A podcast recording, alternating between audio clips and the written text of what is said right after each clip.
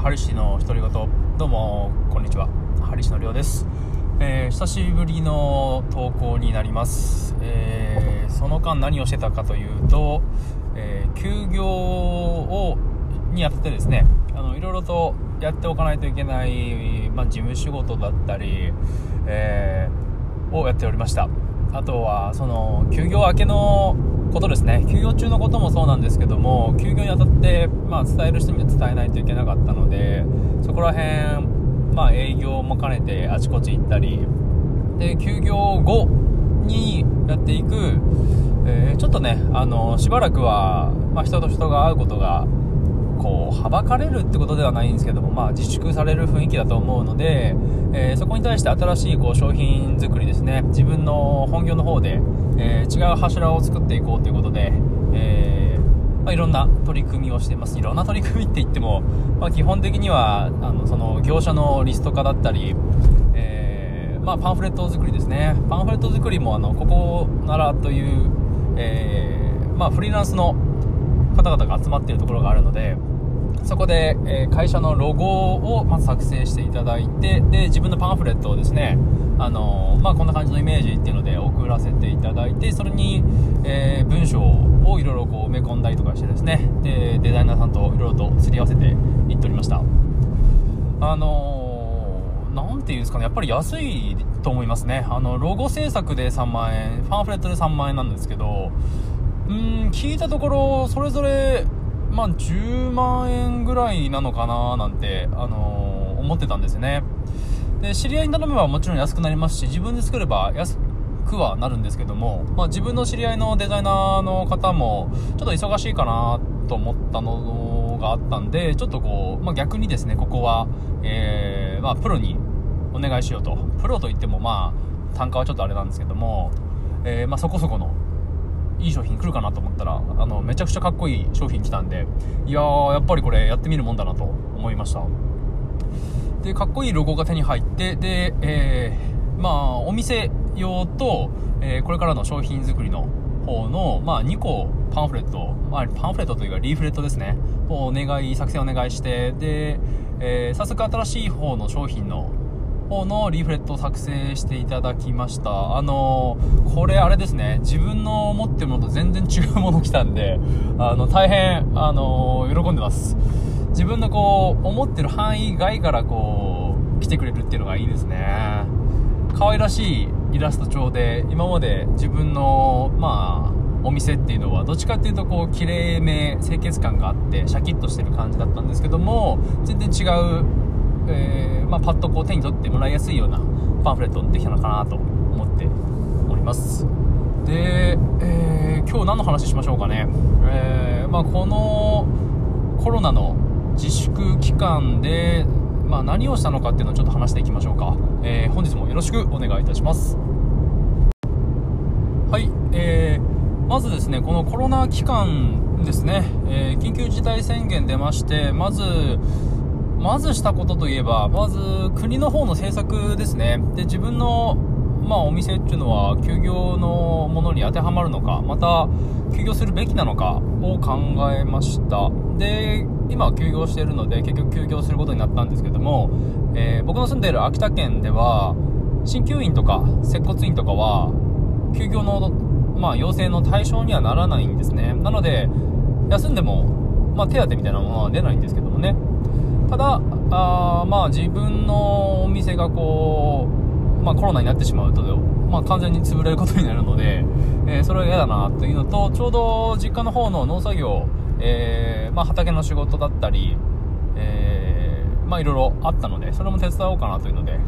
で早めの休業ということでやらせていただきました。その間やっぱり無収入になってしまうんですけどもあのーちょっとうーんまあ開いてても正直お客さん来ませんし予約があった分はしっかり回収したんですけどもやっぱりこう新規の電話が3月末から4月の頭少なかったんですね。なのでちょっとこれ微妙だなっていうのでまあ一旦まあ休むということにしてでまあその間に作戦だったりえーまあ、帳簿とかもねこうしっかりこう見直してで今少しこう落ち着く期間なのかなということでいろいろと自分の会社だったり方向性について考える時間になっております。で、えー、経済産業省の方で出たコロナの、まあ、融資だったり補助金だったり給付金だったり助成金だったりっていうのの、まあ、見直しと知り合いの社長さんたちまたは税理士の先生方といろいろ相談して、まあ、自分はどれが当てはまるのかっていうので、えー、そのまあ、書類を集めたり申込書の、まあ、形があるのでそれを見て自分の文章を入れたりとか、えそういったことの時間に、えー、当てる反面ちょっとまだ、えー、物件の方のリフォームが終わってないのでそれをこう、まあ、片付けたりいろいろこう考えてやったりとかそんな時間に当てていますね。でやっぱりこうちょっと最初の物件が手がかかる物件だったのを冬場雪降るかなと思って放置してたのもあって、えー、やっと雪もなくなりまして、えー、雪もなくなりましたとか雪降ってないですけどね。あの単純に自分のやる気の問題だったんですけども。あのー、まあ、取り掛かって。でまあだいぶ、まあ、雰囲気というか、えイメージは取れてきてるのかなと思います。でその間も、あの物件巡りはしてるんですね。ちょっとブログの方も、あの更新してないんですけども、えー、その間にも、えー、56件は物件巡りしましてでもやっぱりこうピンとくるものないですし高いですね、えー、でいろんなこう、えまあ、アットホームであったり空き家バンクであったり、え競売だったりいろいろ見てはいたんですけどもまだこうピンとこないっていうのでで、えー、結局のところ、まあ、キャッシュをしっかりと貯めて温存していこうというような結論に至っています。あのやっぱりこう収入が減ってはいるんですけどもまだ余力体力がありますので、まあ、比較的いいのかなということで。でこの間にあの普段会えないような、えー、県内の県内の人とこう何人かですねコンタクト取りまして、えーまあちょっとお話をお互いにこう意見交換ですね。をしました。でそこでまあ出てきた話としてはやっぱりこう不動産っていうのはこういうコロナの時でも、まあ、家賃はやっぱり最後の最後、あのー、まで払われないってことはそんなないよなという話。ただ今後、まあ、リストラだったりそういうもろもろの事情で国の方でも猶予しましょうとかその間こう補填しますだったりいろんなこう流れがあると思いますけどもそうなってくるとやっぱりまあ、最後の最後の不動産っていうのもちょっと微妙かもねなんていう話もありましたけども今今、えー、東京だったり、えー、首都と違いましてこう田舎の方はですね全然正直なところ秋田県もしばらくコロナの感染者出ておりません。で今実際入院してる人もいないんじゃないかなというぐらいの規模感なのであのー、割とですね落ち着いてるんですね。なのでそういう時に、あのキャッシュを持ってで、えー、かつ不動産っていうストック型の商品を持ってると、あのまあ、地味ではありますけどもそんなに家賃は高くないところなので、あの地味ではありますけどもやっぱりこう安定収入があるっていうのは非常にこう心強いことだなと思います。でそこでこう話に上がったことのまあ一つなんですけども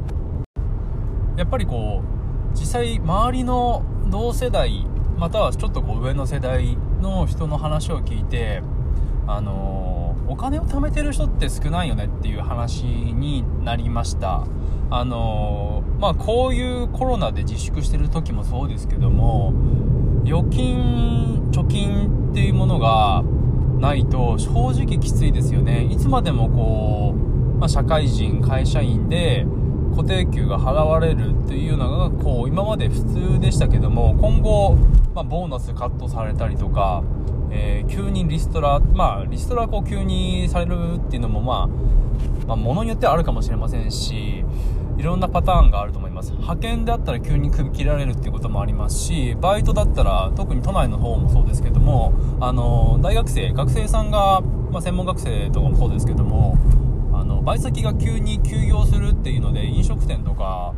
急にこうまあバイト当てにしてたこうバイトがなくなるっていうことがすごく多いと思うんですね。そうなった時に学費が払えないとか、えー、食費をこう切り詰めて生活するとかあの本当にこう当たり前にこうお金が来るもんだと思ったものが急に当てなく当てがなくなるっていうことがあると思うんですよね。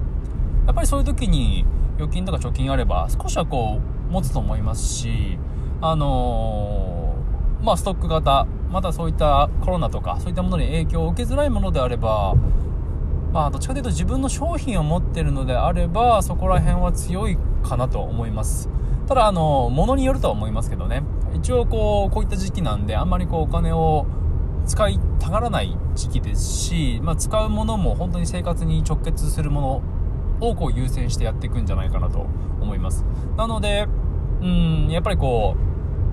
そうですね。自分の労働を売ってやっていくっていうやり方からなるべくこう貯金を貯めるっていうスタンス。ないしは、えー、自分が働かなくてもお金が入ってくるっていう仕組みをやっぱりですねこう早いうちから作っておくってことは非常に大事なんだなと思いました。でまあ自分がそれをできてるかというとまだまだ本当にあのー、できておりません。あのキャッシュフローというかまだ家賃収入というものもですねまだ0円です。なのでこれからやっていくっていうことなんですけどもただ今その商品になり得る物件っていうのは所有しているのでそこら辺まああと自分の方の体力っていうのもまだありますので、えー、比較的まあ他の方からしたらちょっとまあ少しはですね体力あるのかなと思うんですけどもやっぱりこの先何が起きるか分かりませんし体が急に動かなくなってしまったらやっぱり自分の仕事できませんのでやっぱりそういった時に何をやっていくかってことは常に考えておかないといけないことなのかなと思います。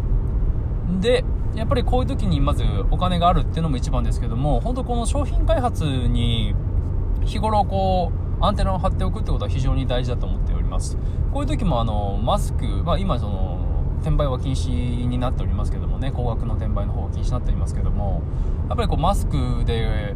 えー、おしゃれなマスク結構流行ってますし子供用の、えー、イラスト、まあ、ヒーローとかそういったものがついたものも、ね、結構流行っていますのでそういった時にこういち早くできているとやっぱりこういいんじゃないかなと思います。なので、まあ、今自分の持っている手札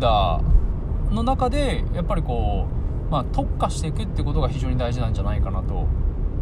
でまあ自分、まあ、僕であれば、まあ、やっぱり治療ですよね。施術の方はすごく得意です。ただそれは人と会わないといけないのでじゃあこの人と会わないといけない仕事っていうのをじゃあどういうふうに、えー、その今の時代に合わせて進化させていくのか。でちょっと先に他の方々が、えー、やってないうちにできるサービスをこう考えていく。えー、またはこう自分がいなくてもできるような商品作りをしていくっていうのは常日頃やっていかないといけないのかなと。で自分の技術を上げるのもそうですしやっぱりこう得意なことの方がやっぱり楽なんですよね。今から例えば、えー、じゃあ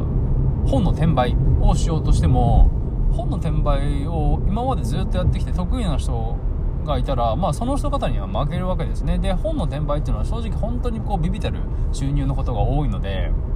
じゃあ今はこうやって新しくお金を増やそうと思ってそういう背取りですね。あの転売にやろうとしてもやっぱり上には上がいます。ただ時間があったり自分のまあそういう探す力があるっていう人はもちろんその転売がもともとこう何て言うんですかね。えー、まあ、5段階評価で言うと2とか3のぐらいのセンスを持っていれば、まあ、5に行くことは早いと思うんですけどもそういうセンスがない1とかそういった、まあ、そもそも本当に0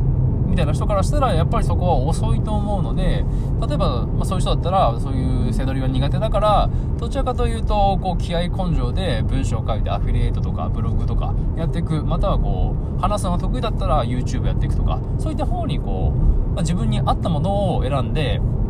えー、自分が働かなくてもこう入ってくるような商品作り開発っていうのを今のうちからやっておくと本当に強いと思います。周りの方々はですねあのこういった自粛だったり自宅待機の時にあのネットフリックスとか、えー、漫画とか読んでこ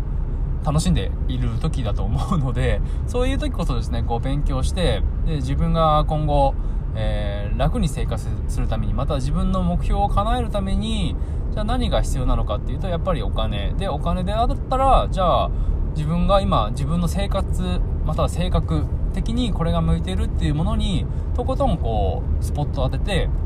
情報を仕入れていく。またはこう今こういった人にですね SNS とか通じて会っていくっていうことが非常に大事なんじゃないかなとこういった休みだからこそできることっていうのがあると思うので、えー、多分みんなスマホとかパソコンの前にずっと立ってる座ってるってことが多いと思うのでそういった連絡っていうのは取りやすくなってるんじゃないかなと思います。なのでこういった機会にですねしっかり勉強してで、えー、ストック型またはこういったコロナとかの影響を受けない、えー、自分の本業以外にも何本か柱を持つっていう方法を模索してみることがいいんじゃないかなと思います。えー本日はこの辺で終わろうと思います。それではグッバイチャオ。